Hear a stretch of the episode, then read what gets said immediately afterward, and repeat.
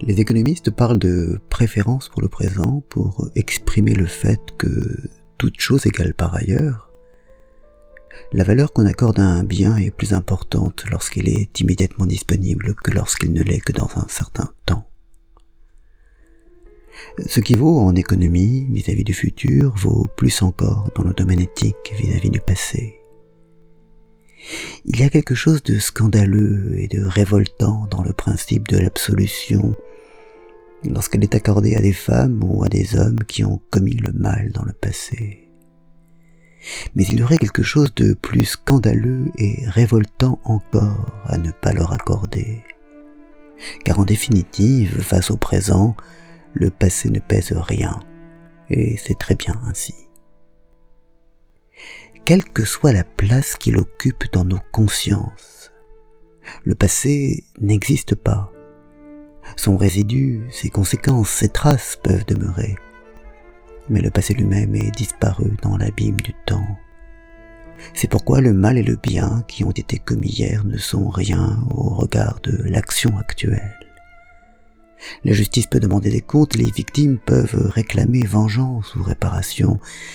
Mais s'il y a eu rédemption, c'est le coupable, revenu au fond de son cœur de ses crimes et du mal, mène une existence de bonté, au nom de quoi le persécuter?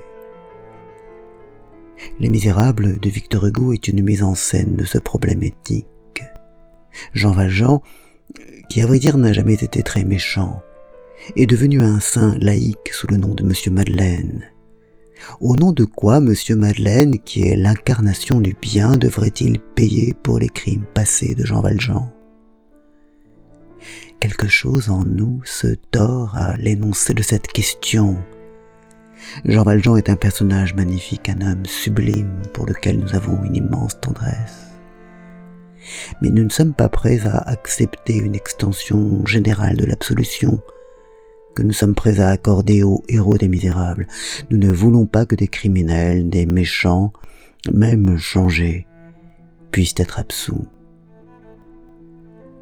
Ils ont dû se poser la question, les Klarsfeld, Wiesenthal et autres chasseurs de nazis, lorsqu'il s'est agi de mettre la main sur d'anciens criminels. Non pas du point de vue de la justice des hommes, là l'affaire était sans embâge, mais sur le fond, pourquoi venir embêter cet homme qui, à cet instant, menait ses affaires tranquilles en Argentine? Le critère, c'est sans doute la rédemption. Il ne suffit pas que le passé ait plongé dans le passé et que le présent en diffère pour laisser les morts enterrer les morts.